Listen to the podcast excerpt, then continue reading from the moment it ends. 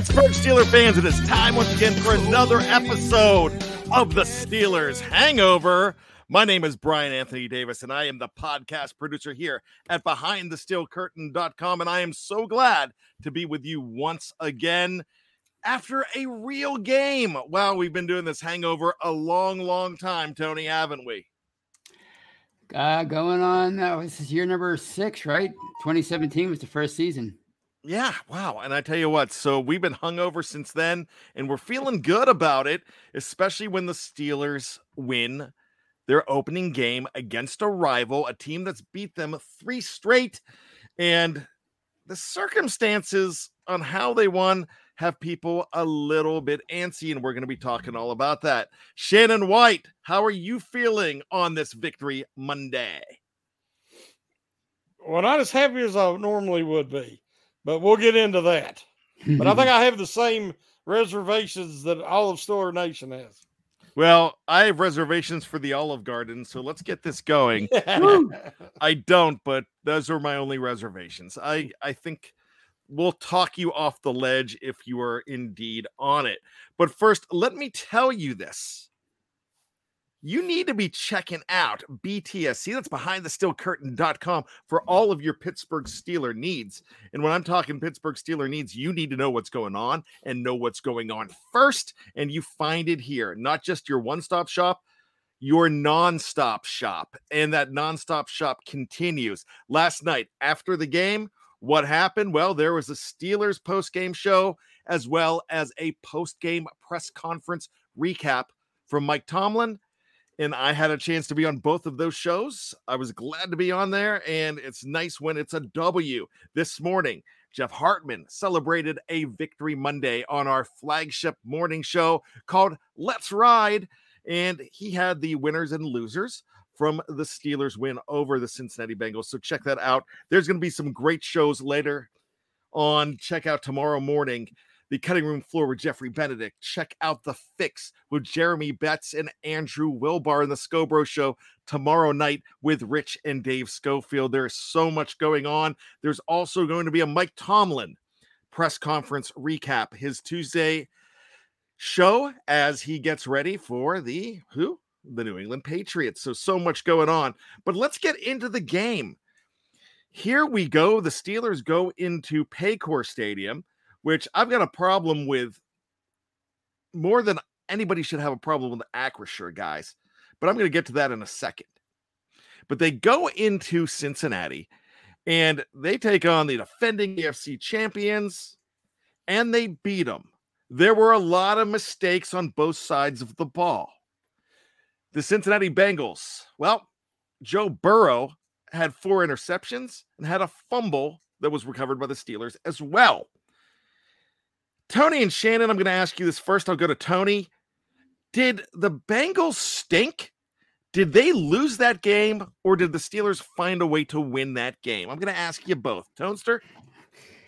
Uh, I think I think it was a little bit of both. I, I think the, the Steelers' de- defense was so dominant early on they gave they gave the offense just an, so many opportunities to to win that game handily, and it, they just the offense just wasn't capable of doing that. Uh, so so I think the Steelers did, did enough on defense to win, but the, but they they rightfully um, should have lost at the end because of of you know they just broke down. They, they ran out of gas. But but but you know the, thanks to some special teams blunders by the Bengals, I think they helped they helped keep them in the game, and of course ultimately they they they played a hand in, in the Steelers winning the game. What do you think, Shannon? Do you think the Steelers deserve credit for the victory or they're just the recipients of a loss by the other team? It's funny you said deserve because that is like the uh, beginning of my stock report article uh, for tomorrow.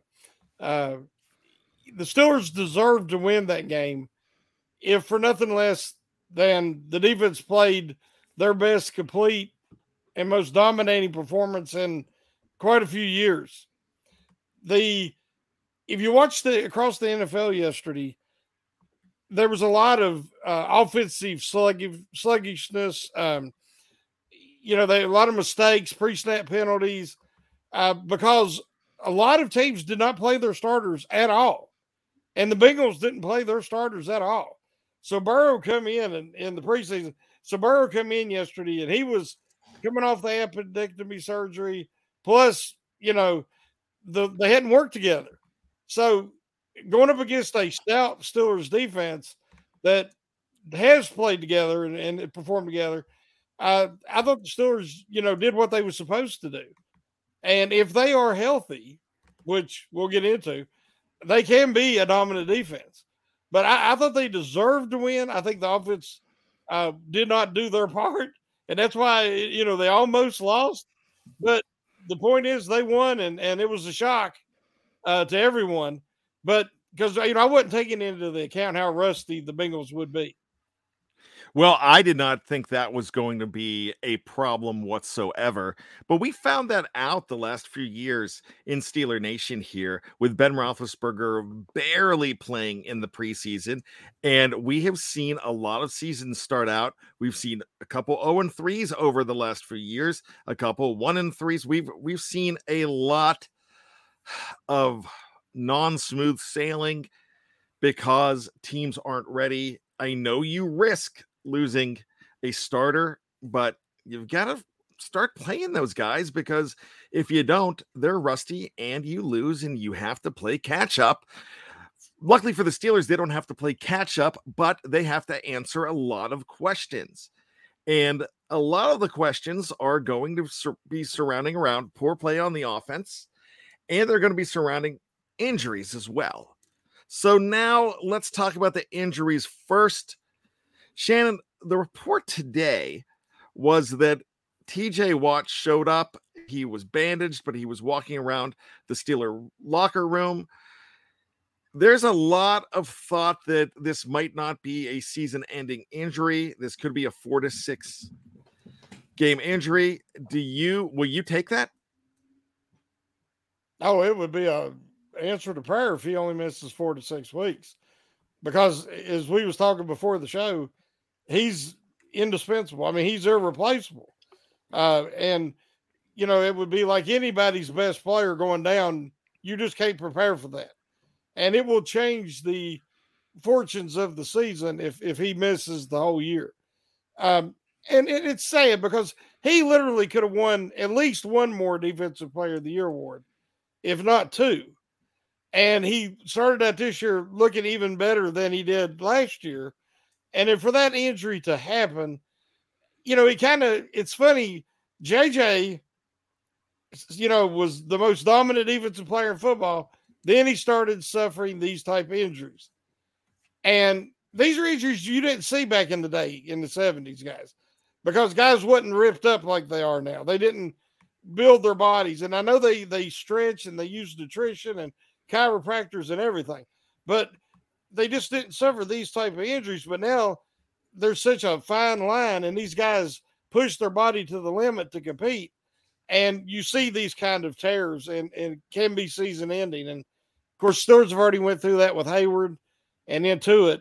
Uh, and hopefully, it's not a season ending. Tony, let me ask you this about your frustration with everybody throwing in the terrible towel already because TJ Watt might be gone for the season. Whether he's gone for the season or not, does that really dismiss 52 other players and a coaching staff? Well, I mean, I think it'd be naive to say to say that it, it's not going to impact them majorly. I mean, he is like Shannon said, he's their best player. This is like uh, losing Ben Roethlisberger on offense. This would be like losing Troy Polamalu in his prime you know, he's that important to that defense. And and uh, so I could see why people would be frustrated with that because we know going into the season, or we, we said going into the season that the defense had to carry the team uh, because the offense was just going to be so compromised as it as it's learning and, and, growing. And yesterday we saw another example of that the offense looked a lot like it did last year, just with a more mobile quarterback. So, you know, I could see why people would say that. The only thing I will say about about if Watt were to be down for the year or any length of time is, you know, when, when Ryan Shazier was lost in 2017, unfortunately, a more dev- a much more devastating injury, obviously, he was more like the centerpiece of that defense. He did a lot of the heavy lifting. TJ Watt was was a rookie. You had Joe Haden, and obviously he was a fantastic player for them. Obviously Cam Heyward, but uh, I think now there there are more good pieces on that defense that, that they can compensate a little bit better. But they're not gonna they're not gonna make up for, for his loss uh, totally. You just can't do it. I mean that's why you pay a guy like that eighty million dollars. If, if you thought you can make up for it for his absence with a next man up kind of guy like Malik Reed or Derek Tuszka or or, or whomever, you're, not going to pay that guy eighty million dollars. You're not you're not going to set a precedent for your franchise and and and and and and do that. So I could see why fans would be frustrated with that because it's it's it's a huge deal for for for for to lose a guy like that. Hopefully, it's not it's not for uh, uh for the whole year. It's just a month. I just find it insulting, and I understand that you know he is an irreplaceable player, but I find it insulting to players like Cam Heyward, Alex Highsmith, and Minkah Fitzpatrick, who were lights out for the defense in that game. We're going to talk a little bit more about those fellas in a little bit, but let's talk about the other injuries. What do you guys know about Najee Harris? All the whispers coming out of Pittsburgh saying that it should not be that big of a deal. He should not be gone for too long. Shannon?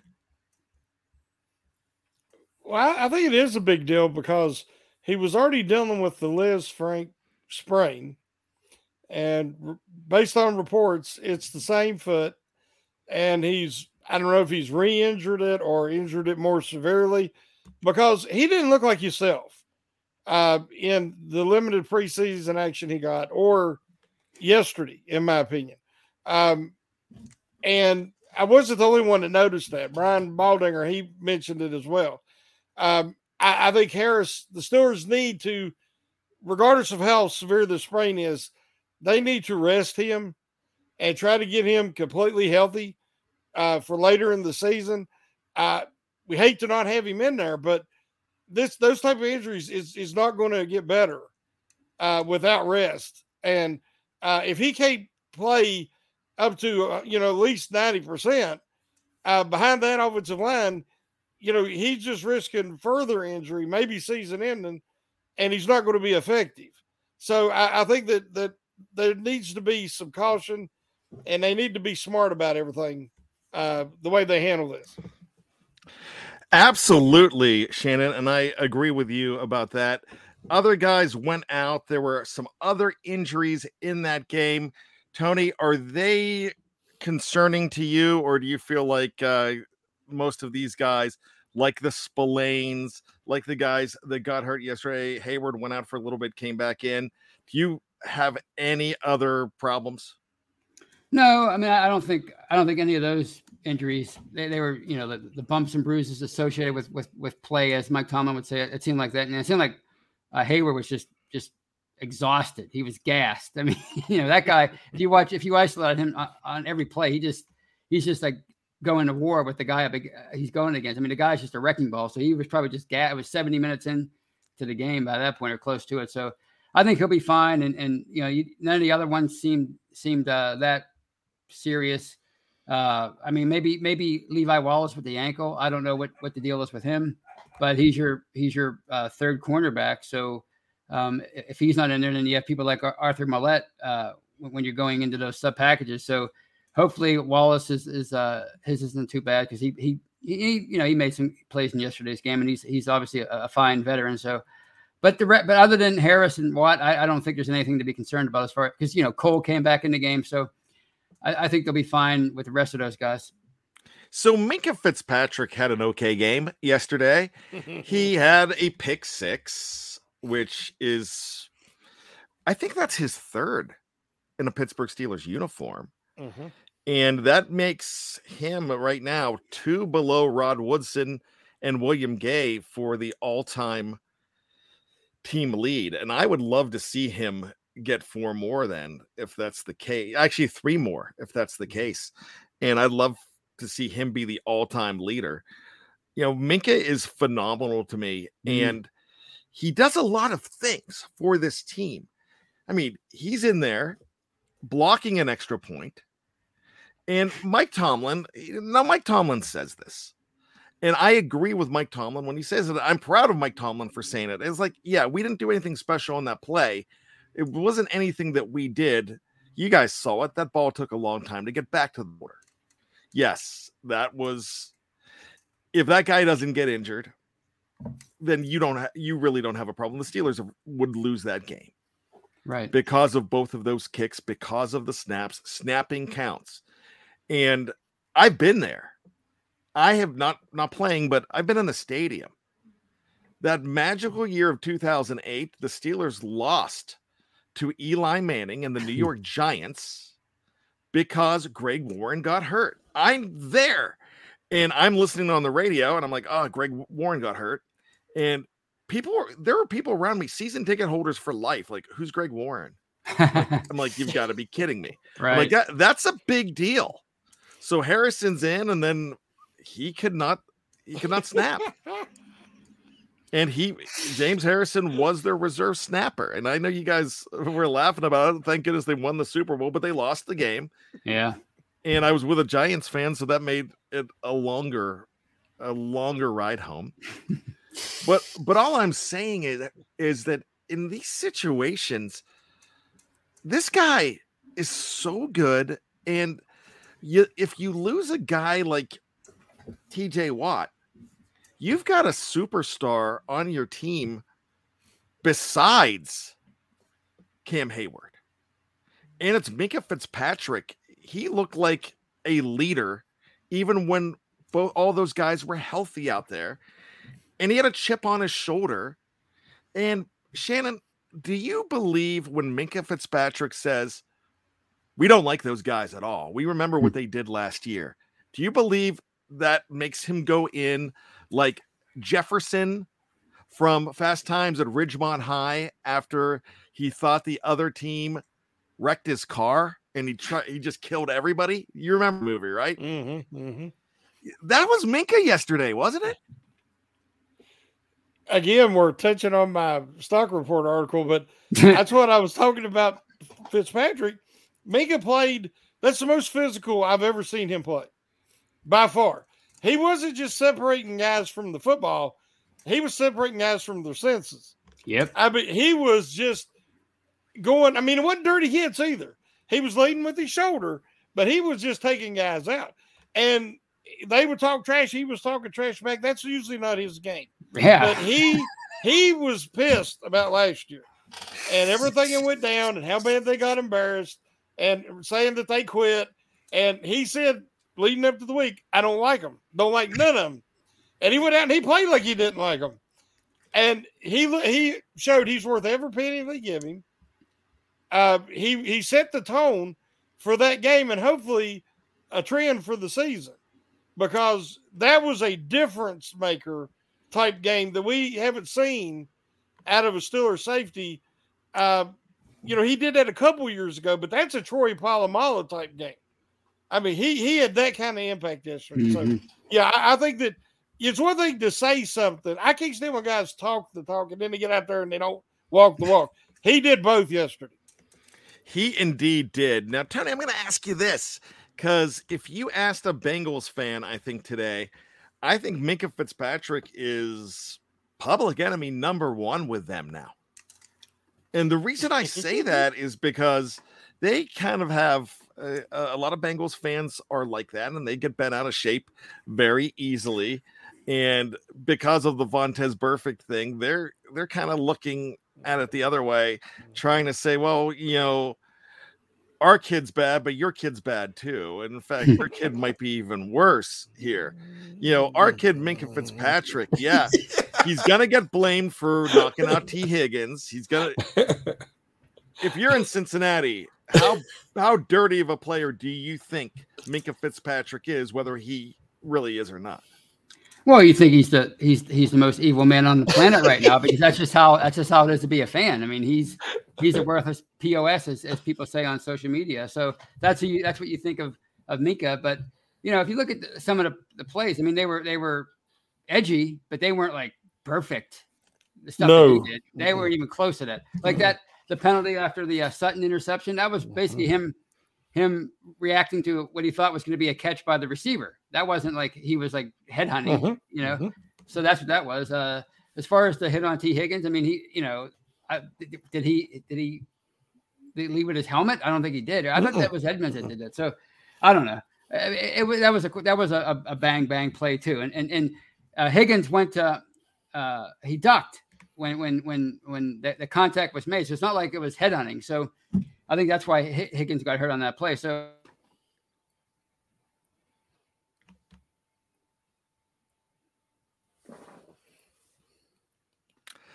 Looks like we lost Tony's audio there for a 2nd mm-hmm. and so uh, no, you're not. You're not just. Uh, you're not imagining that, Shannon. It okay. Looks like, looks like his audio is out and now Tony's on mute trying to fix the problem. And we'll get back to him in a, second. Yeah, that was my mistake. I thought it was Minkah that was accused of uh, going after Tee Higgins, but those those calls at the end of the game, Shannon, how do you think they were egregious, especially on that last little bit of time? All those keeping drives alive for the Cincinnati Bengals. Five times Five times. Five first downs via penalty. Even the play where Watt got the injured by throwing Collins out of the way and, and then jumping up and Burrow, you know, it, you know, they said that, you know, he had his hand on his face mask and they, they threw the penalty. There was another play that, that the Steelers stopped them and they was a ticky tack pass interference. I mean, there was just so many calls that as a lot of people have said, it appeared that the refs wanted that to be a close game at the end, which they got their wish. And, and there was a, you know, everybody was watching, and everybody was tuning in. It was really exciting, too exciting for for me, anybody that's on blood pressure medication.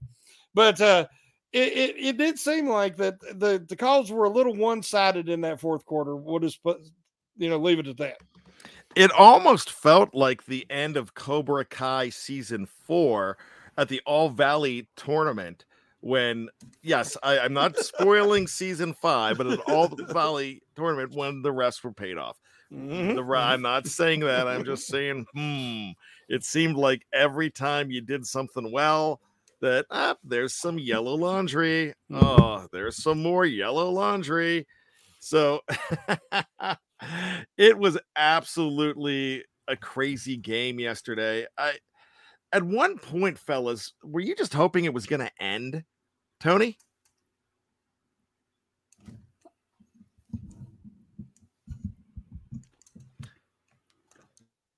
Tony, you still having trouble there? Okay, Tony's still having trouble. Uh, Shannon, were you just hoping for that game to end at one point? Because I was playing for a tie. Yeah, they was at one point. I was like, yeah, just if this thing ends in a tie with everything that's going on, I could I could accept it. wouldn't like it, but I could accept it. And then when the Bengals punted the ball back to the Steelers, and they didn't even use all the clock and give them that extra time, and then, of course, what a final drive. I mean, the clutch catch by Johnson, incredible catch. And then the, the, the, you know, off schedule play to Freiermuth to get him down there in field goal positioning.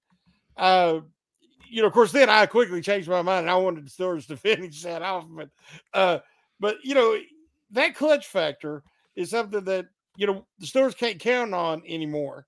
But I thought that that uh, that was a good off schedule play by Trubisky and Freiermuth. And hopefully that's a foreshadowing of things to come. So let me ask you this. If they would have tied, now, if you're Cincinnati and they would have ended up tying because of the missed extra point, the blocked extra point, that's going to feel like a loss to you. Would it have felt like a loss for the Steelers. I know they had a 14 point lead at one juncture, but when you're an underdog, when you're in a six and a half point underdog, it's not really a loss, is it?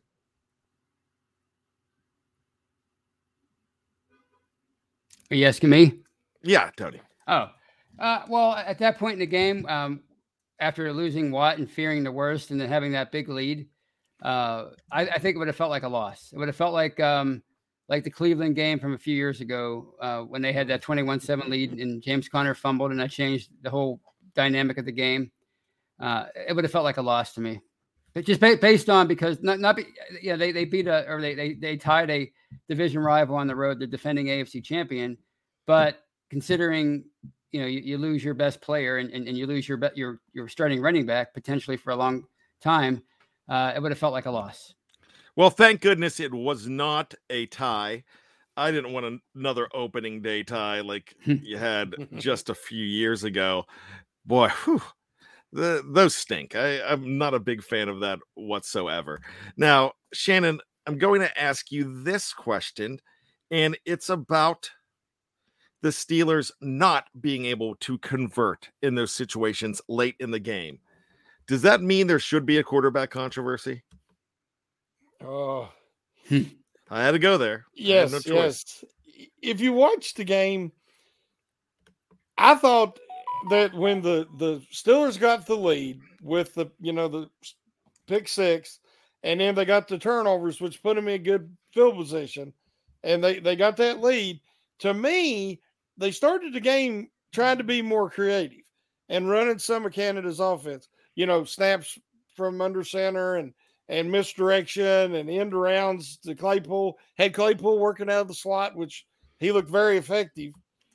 But once they got that lead, they it was more conservative after that. And it was a lot of, you know, short passes, not risky throws, you know, and, and hope that the receiver could break a tackle and get the first down. To me, they went ultra conservative, and that kept them from ever getting a rhythm.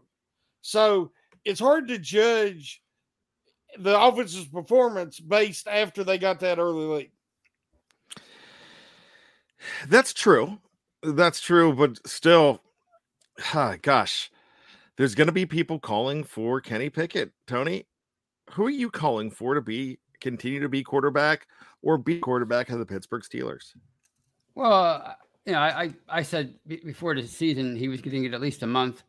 Um, I just I don't understand what what like Shannon said. It went conservative, uh, especially over like maybe the last three quarters of the game. I mean, they they had all those chances early on, and, they got like what ten points out of it, and, and they really didn't. They were they weren't aggressive at all in the passing game. Nothing over the middle. It was just like what you saw the last two years. Everything, you know, five yard outs, uh, back shoulder throws, just you know, drop back and and and and hit a receiver on the sideline and hope he can make somebody miss, like Shannon said. It, it was the same thing we've seen so I don't know what that was all about because you know the whole idea of getting a mobile quarterback was so he could move around back there and have a more dynamic uh, offense and and and you know maybe compensate for for the struggles of the line. But it was like it was Ben back there, just you know, uh, uh, sitting back there and, and getting rid of the football as quickly as possible. And I just don't get that. I mean, you know, if you wanted, if you if you went out to get a mobile quarterback, I think Trubisky, his mobility is, you know, Jim Miller said it was elite uh, a few months ago. Uh, the Chicago radio guy, the old Steelers quarterback, and, and, I thought, well, I thought it was pretty good, but not elite. But he looks like Fran Tarkenton, you know, the way he's able to move around. And I just don't, I don't get why they're not taking more chances with him. Uh, you know, sitting back there in the pocket for another second or two, and and and trying to be more aggressive downfield. I feel like Fran Tarkenton right now, but the 80 uh, some year old version of number 10 for the Minnesota Vikings. And what other team did he play for, guys? Do you remember? I Giants. Yeah. He was a New York Giant.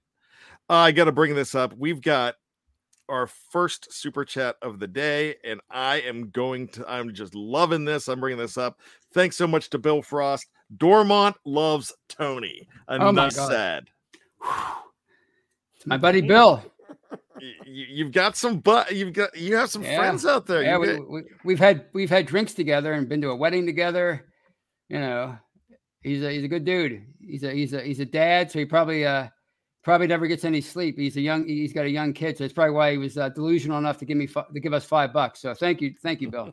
well, now you have to buy him a drink next time. I, I, I do, guess. I do, I do. Yeah, I've uh I have never gotten and Shannon has never gotten Dormont loves Brian or Shannon, so I think that's a big deal. Wow. I absolutely love it. Bill Frost, welcome to the show, my friend, and thanks for the the tip. You know what? We need to have a Tony Defeo appreciation club. That's what that's what I'm looking at, my friends. Well, there's the start of it right there. So let's talk about this now. Was the Steelers running back?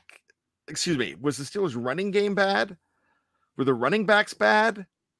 Or was the offensive line, when you're talking about the rush game, horrendous? Shannon White thoughts. I think that they're still having some of the same issues. In the preseason, they were having communication issues and and missing assignments and allowing penetration right up the middle, if whether it was the run or the pass. But they kind of cleaned it up the last preseason game, and I thought yesterday they were more stout up the middle for the most part, uh, especially in pass protection. Um, now the running game, they're just they're still not getting any push, and I, I think part of the problem is they are still predictable. Their their best plays are the end arounds and misdirection and uh, sweeps with Claypool, or they have other guys that can run those plays. But when they just try to do straight drop back handoffs uh, from under center, you know, by the time they get the ball, the running back gets to the line of scrimmage, there's no push, there's no holes there. So they're never going to be a powerful run blocking line, but I think they can work good combo uh, combinations and that they will be able to improve that running game once they show that they can throw the football down the field, particularly over the middle and down the seams. But until they change that uh, and show they're capable of that, I think they're going to continue to struggle trying to run the ball. Tony, your assessment of the offensive line, you could do it as a whole, or you can split it in half. You can go one part rushing, the other part pass blocking. Well, it looked to me like, as far as the, the, the pass protection, that Trubisky didn't trust them, or they didn't, or, or they didn't trust the line, and, and they and they asked Trubisky to get rid of the ball early. It seemed like, you know, it was it was again, it was like three or four step drop, get rid of the ball all, all game long. That's what you saw all game long. So it, it's hard to evaluate the pass protection because he didn't really stand back in the pocket for long, uh, very long. As far as the, the run game, like Shannon said, there was no push. You know, uh, Harris had 23 yards on 10 carries, and and, and their, their leading rusher was uh, Chase Claypool again on sweeps and and jet uh, that kind of thing, gimmick gimmicky kind of plays. So uh, I would say my evaluation of the line is is the same as it was uh, last year. It, it, just really needs a lot of work. Uh, they need they they need to figure some things out collectively because it's just they're not. They're, it's again like Shannon said, until they prove that they can be more aggressive down the middle of the field, they're, they're, they're going to continue to crowd the box. And what did Chase Young say at the end of 2020? Uh, we exposed them. They figured the league has figured them out, and they got to do something to change it, or this offense is going to continue to look exactly like it's looked over the last two years. It's very true. So, Tony, I'm going to ask you this question: the wide receivers on offense what is your assessment of them? Because there were not a lot of receptions, there were not a lot of receiving yards. I think somebody, uh, Geoffrey Benedict, might have put this in the live chat saying that Juju Smith Schuster in the first half probably has so many more passing yards than, I mean, receiving yards than everybody else. Mm-hmm. So let me ask you this Where do you rank the wide receivers in this game? Uh, I'd say maybe Chase Claypool with a slight edge over Diontae Johnson and everybody else. I mean, it was, I mean, Pickens didn't really do anything. Nobody else really contributed. So I'd say Claypool a slight edge. I didn't see a lot of separation. Uh, for, but then again, you know, if, if you're so predictable, you're not, you, you know, you know, you're not going to get very many chances.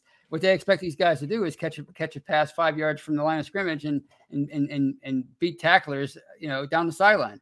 And, and that's the same recipe they've been using the last few uh, couple years. So I, I didn't see a lot of separation, but then again, I'm not exactly sure if that's their fault. Like I saw a lot of opportunities where George Pickens was one on one. I'm like, George Pickens is one on one. Do something. Be aggressive. Uh, give us another uh, uh, Martavis Bryant moment, like in, in uh, 2014 when I was at that stadium and he went 95 yards. Give us another one of those, and they didn't even try it. There was there were really no deep throws all game that were unless it was like, uh, you know, yeah, there were really no deep throws the entire game. Tony, where is the wide receiver stable in your mind? Did you say Tony or, or Shannon? I'm, I'm sorry. sorry, Shannon. Um, to me, there was some open uh, opportunities yesterday, but Trubisky doesn't anticipate throwing lanes coming open. He, if it's there and he has a direct sight line, he has the arm and the ability to get it there. That's why his best place is when he rolls out or extends the play, and then he can get a direct line uh, where he can see the play develop. But he doesn't anticipate well, which is something that Pickett does do, and we've seen in the preseason where Pickett was throwing guys open. He, he there was one play in particular where Freiermuth was even and was covered, and he threw the ball to where he anticipated where Freiermuth was going to come open, and he did, and it was a big play. Um, so they're going to have to use Trubisky differently if they're going to be successful in in the offense that they're trying to run right now. Because with Harris's injury and the line still developing, I just I think that the passing part is going to have to come before the rushing success. So there was a couple times the Pickens, as Tony said, had a great matchup, and they didn't even look at him. I mean, he, he just did not even look at him, and Pickens was visibly frustrated. Yep. In the third quarter, and you can understand why, because if you know you can beat your guy, but they're not looking at you at all, uh, and, and, everything was again that little short passing game. Um, it, it had to be frustrating for the young man. So, um, I think that the the that um, Canada just needs to call a game that's more suited to Trubisky's strengths than he did this first week. Overall, Tony, what do you think of the play calling? I'm not that happy with it because it, it's it's it's what we've seen again. It's what we, we saw last year and and and maybe maybe basically the second half of 2020, and we, they were supposed to be a you know you, you were expecting a more dynamic approach with a, a new a mobile quarterback, a, a, more mobile quarterback in Trubisky. So I, I'm not I wasn't that happy with it because, but then again, you don't know why you don't know why it's like that. Are they are they so convinced that the offensive line is is a liability that they're not willing to change. So I don't know why they're calling the plays that they are calling. Uh, clearly, they want these plays to work, but they keep pl- calling the same ones over and over again that haven't been working. So I don't know what I, I, wouldn't give it. I, I'm not very happy with the play calling. Let's go over to the defensive side of the ball, and well, three sacks from Mr. Highsmith, fantastic. I know he benefits from Mr. Watt being on the field but still, three sacks is phenomenal. And they also did a great job in stopping the run yesterday. Mm. This is a guy that I'm going to bring up and talk to Shannon about first. A guy that you have been, you know, reticent to say that he should keep his job on the team, and it's Devin Bush Jr. Oh, okay. So we're hmm. going to talk about Devin Bush. We have well, to. Yes. Well, I, I I see progress yesterday. I seen him flowing to towards the football, and again, as everybody kept saying last year, you know, part of the problem was the defensive line wasn't keeping him clean. Well, you see what a difference Tyson Alualu makes. You see what a difference. You know, we know how great Hay- Heyward is, but Ogunjobi, I mean, he played an excellent game yesterday as well. And even Chris Wormley stepped up, not being, you know not being required to be a starter, but being asked to be a rotational piece. He seemed like he was more effective yesterday. A mm-hmm. couple times he stood his blocker up and filled that gap, and that allowed Jacks and Bush to flow to the ball, and that's what Bush is. He flow. He's a pursuit linebacker. If he has to take on blockers, he doesn't. Now Jacks can, Bush cannot. But I thought that Bush made a step in the right direction. Was he spectacular? No. But he was part of a great overall defensive performance. And I will be more than happy with that if he could continue that moving forward. Now, let's not talk about Bush, but let's just talk. Is there any weak link on that Steelers defense? I didn't see it yesterday. I didn't see it at all. It was one of the most impressive defensive performances I've ever seen. You know, when you consider that the offense only had the ball for 26 minutes and change, and everything that everything that they had to endure. That, that goal line stand at the end, uh, in the final two minutes was was incredible, and and uh, to, to keep up that kind of intensity for 70 minutes and, and continue to turn the Bengals away. Uh, I didn't see a weak a weak uh, uh, link yesterday. I mean, I think I think Myles Jack is going to do wonders for for Devin Bush as far as uh, making him perform like the player he, he can be, keeping the pressure off of him because uh, he's he's a stud. I mean, he's a stud. Maybe he's not the player he was five years ago when he first came in the league, but he's still really a really good dynamic inside linebacker. Now, I mean, that might change as far as a weak link um, starting this Sunday at, at strong side outside linebacker without TJ Watt in there. But uh, as of yesterday, this looks looks like a, a, a dynamic, dominant defense. I concur. Shannon, thoughts about that? To me, the, the biggest weakness, and it's been a weakness for a Steelers 3 4 for quite some time. Uh, Ryan Shazier helped take care of that. But, you know, since his injury, it's returned. And that, you know, they had Spillane in there as their nickel linebacker. And uh, I do not understand that because his weakness is coverage. So it was even pointed out during the game by the announcers that the Bengals were trying to get their offensive players matched up uh, with Bush or Spillane when they were in the game and coverage because they thought they had a advantage there and they could get first downs. And so the, the NFL sees, you know, it's a copycat league, and they know that's a weakness for the Steelers.